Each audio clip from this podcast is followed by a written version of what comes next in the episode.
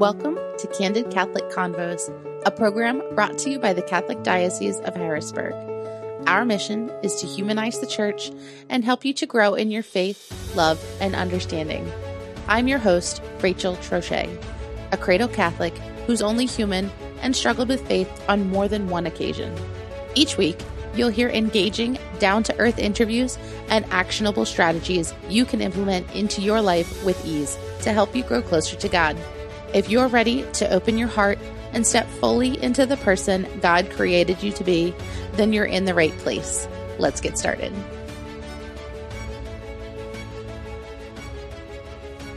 Hey there! Thanks for joining me on another episode of Candid Catholic Convos, and welcome to the first Sunday of Advent. Tis the season where we joyfully anticipate the coming of Jesus in the manger, the beginning of the Holy Family. Speaking of families, How's yours doing? I mean that seriously because I'm not even looking at the calendar right now, and I can tell you we have something going on every week leading up to the new year. And for the last several years, Christmas has always just seemed like like a finish line, not the start of a new season. And I'm sure many of you feel the same way. It's sometimes an effort to just even get through the holidays, let alone truly appreciate them and inspire my children. And I just hate that feeling of December 26th when all the packages are opened and the wrapping paper is cleaned up and we're bored. We're looking for the next exciting thing because the magic of Christmas is over. But in reality, the party continues for 12 more days from December 25th until January 5th, which, if I'm being totally honest, can just feel like one more thing to get through instead of truly enjoy.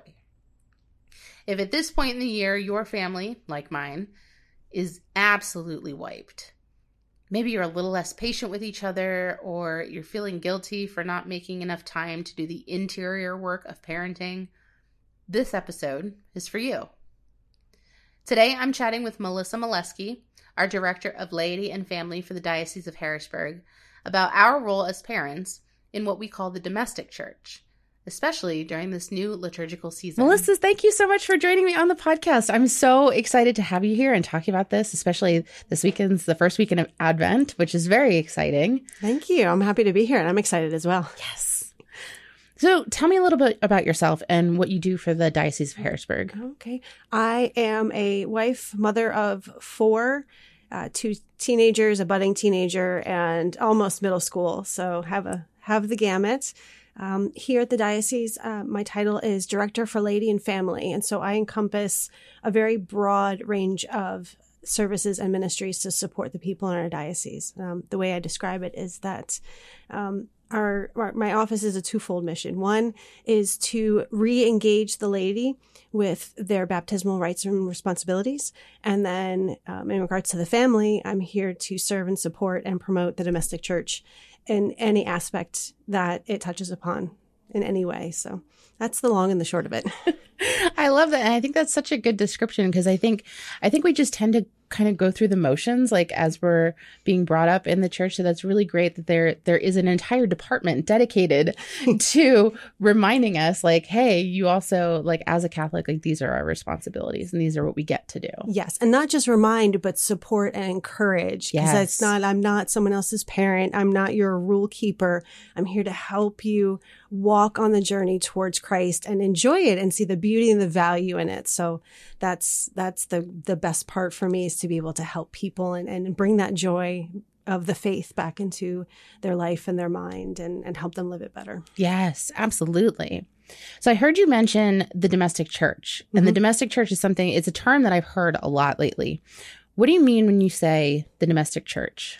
The domestic church is such a beautiful phrase and I love it, but a lot of people think it is is just this beautiful idea, vision uh, of of what we call the family, a nice pet term for the family, but it's actually a very rich, deep theological term because the the domestic church is an actual extension in theology of the Eucharistic gathering that we have every Sunday. So when we go to church every Sunday and we receive our Lord in the sacrifice of the Mass, going home, the family then becomes the domestic extension of what we participate in at the Mass. So while we don't go and receive Holy Communion in the home, we can still make that spiritual communion. And by extension, we are still continuing to participate in that eternal sacrifice. But then we can extend it and share it within the world that we live in. And it starts in the home. And that's what the domestic church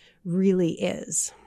That's really cool. It's like when he says at the end of mass, like go forth. Yes. And so that's that's basically what he means is like now that you you can now bring it home, you can now share it outside. Yes. Yes, you go forth, but at the same what's what's even more beautiful and a little bit puzzling too is that you know you go to mass, you come for mass and you are sent forth into the world into your family, but the whole um, ability of us to to receive Christ in the sacrifices of the, of the mass because of the priest has its roots in the family. I mean, the family is where the priests come from, mm-hmm. where we we our gift to to the world is is priesthood as well as as so many other gifts. But it's kind of a which came first, the chicken or the egg? That's a good way to think about it. so let's let's talk a little bit more about family because I don't mean to reduce the term. Like you said, it's mm-hmm. it family is like so deep and rich, and which came first.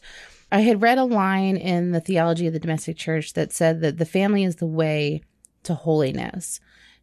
Does that kind of expand on on what you had just said or what what does that mean?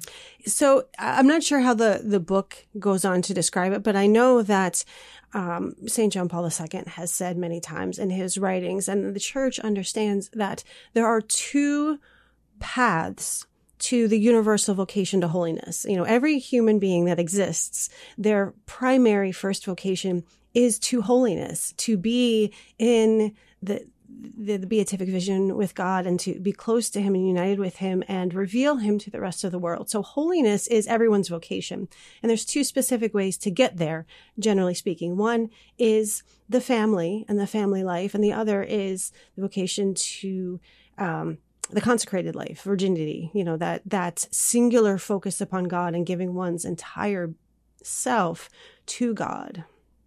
So that is, that is the, what the church understands as one of the ways to holiness is through the family because the family images the, the, the Trinitarian communion of persons. Mm. And so we are, we are living that out in the world and we're proclaiming that truth to the world by being a family, by, you know, husband and wife becoming a family and then being blessed with children or adopting children or, you know, being spiritual parents to others in their community. So that is that dynamic, which is so important. And that's one of the ways that we are called to be united to, to, to God and to Christ in the world. I absolutely love that. And I love that you touched on children because you're a parent, I'm a parent. Like it is hard to be a parent nowadays. yes. Like how do we even stand a chance with raising our kids Catholic? There is just there is so much noise out there. How how do we how do we even navigate that path to holiness that's for a, our kids? That's a great question. And when I die, can I come back and answer? Still working. Once we figure I'm out still, the answers later, I'm still working that out. I'm still working that. Um, no, it's it's it is such a difficult challenge to be a parent in the the secular environment that we now have. But the first of all, I would say that that parents have so much influence over their children uh, from right from the beginning that I don't even think parents realize how influential they are for better or for worse. And so you are there's a there's a study that is very fascinating by Christian Smith out of the University of Notre Dame that talks about how crucial the influence of parents are on their children without even realizing it. I mean, you don't have to be intentional, you know, wake up in the morning and say, okay, how am I going to influence my kids? You do it just by living the life in the family. And that has both positive and negative consequences naturally. But, you know, talking about, you know, kind of protecting our, our, our kids within the Catholic, the Catholic faith from the outside noise. Some of that is the choices that we make, but primarily it is giving our children from their very beginning a sacramental worldview. So not just how to avoid the noise, but how to understand and and engage with the noise from a Catholic perspective. Ooh, so like that, because sometimes you can't avoid the, the noise. You can't avoid what you see on TV. You can't avoid what you read in books. You can't avoid what your friends are bringing into your kids' experience. But you can teach your kids how one to receive that information, process it through the lens of our faith and what is true and what is good and what is beautiful, and then become witnesses by teaching them the best ways to respond to that.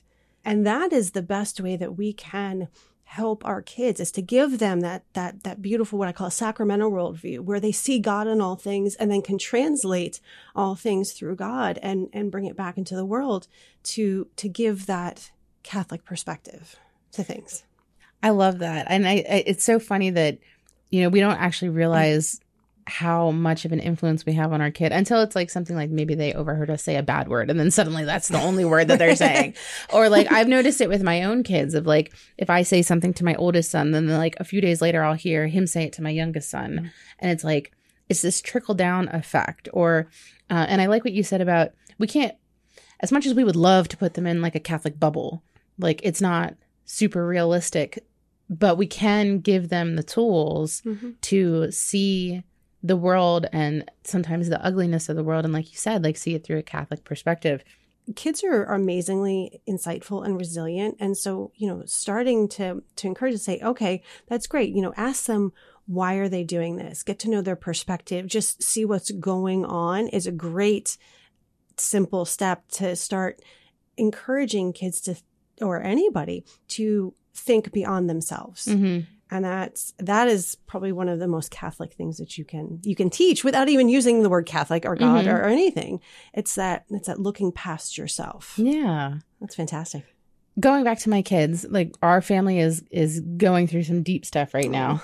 And the the catholic faith though is built on some really deep stuff on some really heavy concepts that even many adults have trouble grasping. I know my kids are always like coming up with like how do we stump mom questions about the faith so what are some ways that we can um, introduce the faith or reinforce what they're learning about the faith in a way that kids can understand and when we get those like real stumper questions how do we how do we respond to questions we don't have the answers to Those are great questions. Um, and it's so I guess it, there's two parts to that. The first is I, I would say sharing the faith with anybody. The best place to start is is with what is fundamentally true, and that is the fact that God loves us. That we are made in his image, we are chosen, we are loved just by existing. It doesn't depend on what we're doing for God to love us. It's that we exist and He loves us just because of that. So our faith is rooted in fundamental goodness and love. And that is our foundation. And so everything that is contrary to that foundation is where the problems start. And so it's our choices to choose something other than, than that love or that goodness is where we start to go sideways. And so encouraging kids to understand and to remember that fundamental fact and then say, okay, this, whatever's going on, whatever's heavy, whatever's difficult, how does that fit in with what I know fundamentally about our faith? And, and kind of go from there. Now, depending on the stumpy kind of question, that can be a little bit more difficult. I'll, I'll give you one example. I was presenting at a conference in Hawaii and the, the, the, the topic that I, I developed and chose was authentic love in the Christian tradition. So I'm talking about human sexuality, the human person, love, marriage. You can see where people might start to have interesting questions about this. Mhm. And I'm, and towards the end of the discussion, I had a woman raise her hand and ask the question that I hadn't received yet, but I was waiting for. She's like, so what does this mean for gay people and homosexuals? And I took a deep breath. I prayed really, really hard because I'm like, oh, dear Jesus, please don't let me say the wrong thing. Please don't let me say the wrong thing. You know, I gave my answer, continued on with the presentation, finished it. And at, after I was done, I had this woman and like five or six other people come up to me afterwards And I'm thinking, oh gosh, they're going to kill me now. I'm, I'm in trouble. I'm in trouble. I said the wrong thing. She said, thank you. I, that was the best response I had ever received on this, on this question. And it turns out that her spouse, they were now divorced, her spouse, um, you know, had same, has same sex attraction. And, he, you know, part of their divorce was him finding his own path. And so the way I answered it, starting in that fundamental goodness of the human person and, and things like that, I, I gave her a way to retain her faith and, and hold her faith and explain her faith while also, also being able to you know be be loving and respectful and inclusive of her husband especially when they're trying to co-parent their child mm. so it's it's it's finding that balance and the dignity of all people without compromising the faith which is a very difficult balance and that's a hard thing to be able to talk to a kid about let alone adults so does that does that help? It does. It does. It definitely does. And it kind of leads me into my next question about difficult situations like mm-hmm. especially when we're parenting kids like your your kids the age ranges kind of run the gamut mm-hmm. my kids are much more closer in age but as parents like our job is to respond to difficult situations we're supposed to make corrections and impose natural consequences how can we do that while still instilling values oh uh, again can I die and come back and answer that? Because I'm still, I'm still trying to figure We're that out. We're still in the trenches. It's still in the trenches, but, but that's part of it is that you learn as you go. And so having a conversation with your spouse when you first get pregnant and talking about these, like, how do I deal with this? How do we, how do we handle a situation where there's bad behavior? How do we want to correct it? Having that that conversation and that game plan together as spouses, I think goes a long way to helping instill the virtues that you want to instill in your children because you have that communication and collaboration that you are giving witness to and the child is is is receiving from the witness of their parents which is always good. Um, i think you know approaching it actively you know to head off behavior um, it's again it is it is setting a standard and modeling that standard to the best of your ability. But also, I think even more, when things happen, we don't always have control over our own reactions. So we're learning as well. And the children are learning as well. So they're going to, they're going to make bad choices. They're going to make mistakes. But I think in our response or in the response that we give that we're not proud of, you know, recognizing our failings, admitting our failings, even to our children, asking their forgiveness. You're modeling the way that they should respond in their weakness so that you're not just focused on, okay, this is the behavior you should be doing at all times. This is the ideal. And here's the standards. Here's the ways we're going to go about instilling that. It's you're going to mess up. I mess up. Here's how we pick ourselves back up. Here's how we seek forgiveness. Here's how we, you know, work towards doing better. And that itself is instilling the virtue, the virtues of, of resilience and humility. And again, it, it reminds us that we are not our own saviors. And so it's okay to admit where we need that help, where we need reconciliation and to admit our wrongs and and heal from those which is good for our own sake as well as our kids and especially when our kids see us do it they're like Oh, okay. So that's, that's huge because then you as a parent are more relatable to them. And by your example, God then becomes more relatable because God is not some distant authority figure because you are not a distant authority figure. You are, you are relational to them and you are accompanying them as much as allowing them to accompany you. And that's huge. Very huge. And it's I love I love what you said about, you know, just having a conversation with your partner because I feel like throughout the different stages of parenthood, like it's just it's an ever evolving like I was the perfect parent before I ever had kids. Like I had the perfect plan. Like my kids were going to do this, that, and the third. And then they came and they are they're totally different individuals that I almost have to parent completely differently just because of their personality. And my husband came from a completely different, like, we're all just a group of people with our own personalities and our own strengths and weaknesses.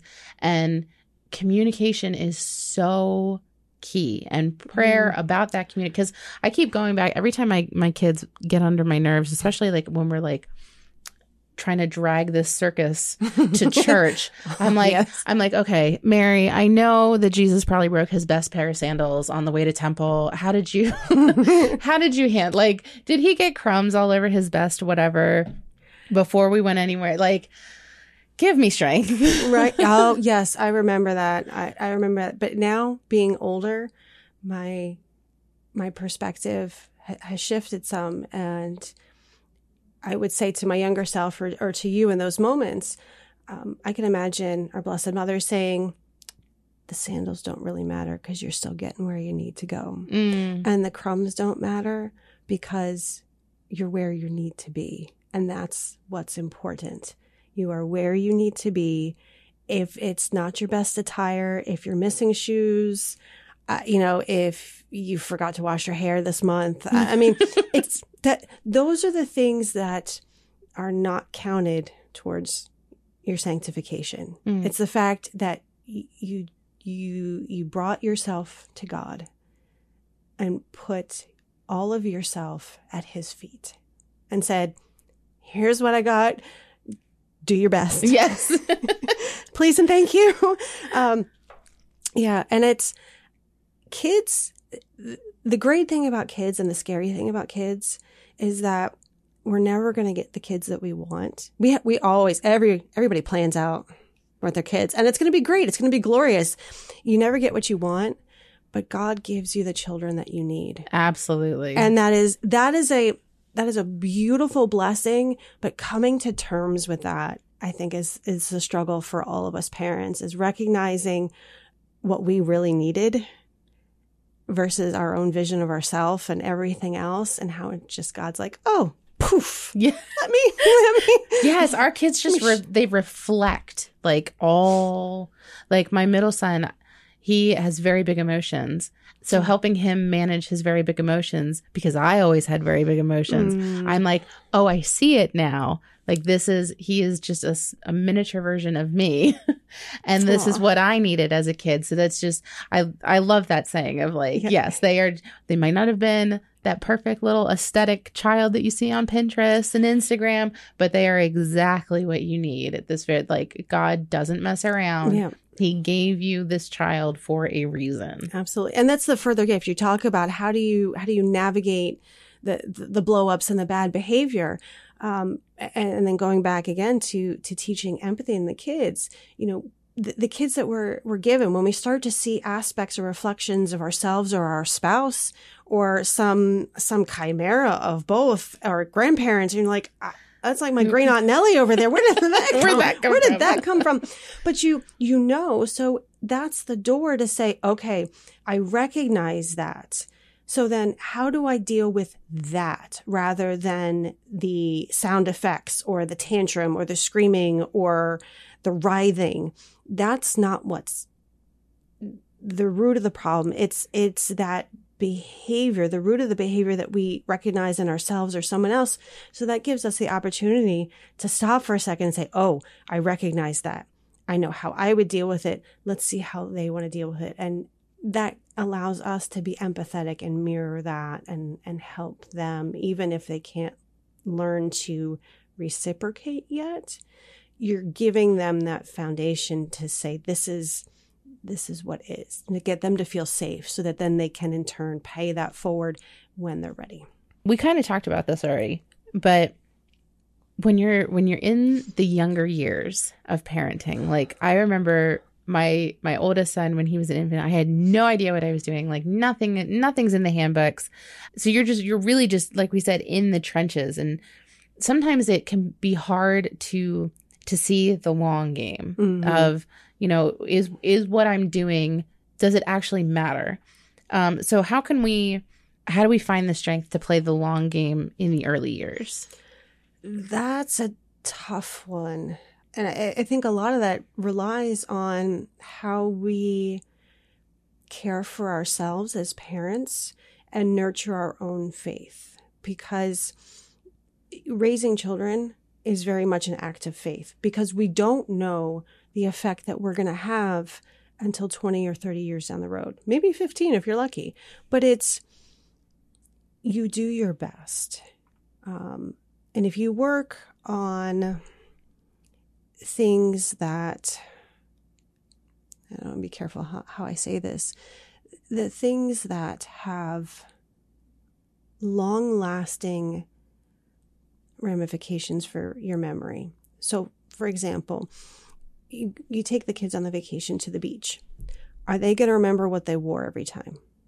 Probably no, not. No, Yeah. they're going to have a vague notion of warm air, salty water, dessert, the beach, and it's going to give them that feeling of happiness and joy. Or if they hate the beach, like. Uh, but it, it's that it's a it's a visceral visceral sense of of of relating to something of, of belonging of, of like of dislike that's those are the memories that kind of stick and so when you're in those moments um, think i find it helpful to think about you know how often do you do things that will give your child a feeling of security and happiness and joy you know how often do you hug your child? Do you pray with them? Do you, you know, give them a, a, bedtime routine where you're involved with them? Do you put your phone down and have have times where there's direct eye contact and conversation, even if it's only for a couple minutes? Um, you know, how much interaction is there? You know, do you do something with your child that is special to them that they can look back on and remember? We've unfortunately run out of time. But if you'd like to hear the rest of this episode, you can listen to us anytime on Spotify under Candid Catholic Convos, or you can download this episode from our website at hbgdiocese.org. Thank you so much for listening. Our goal at the Diocese of Harrisburg is to walk with you on your faith journey. So if this episode resonated with you in any way, the easiest way to show your appreciation is by sharing this program with your network or by leaving a review on your listening platform. You can also support us financially by making a donation online at hbgdiocese.org slash DAC and clicking the Make a Donation button. Thanks again, and we'll see you at church on Sunday.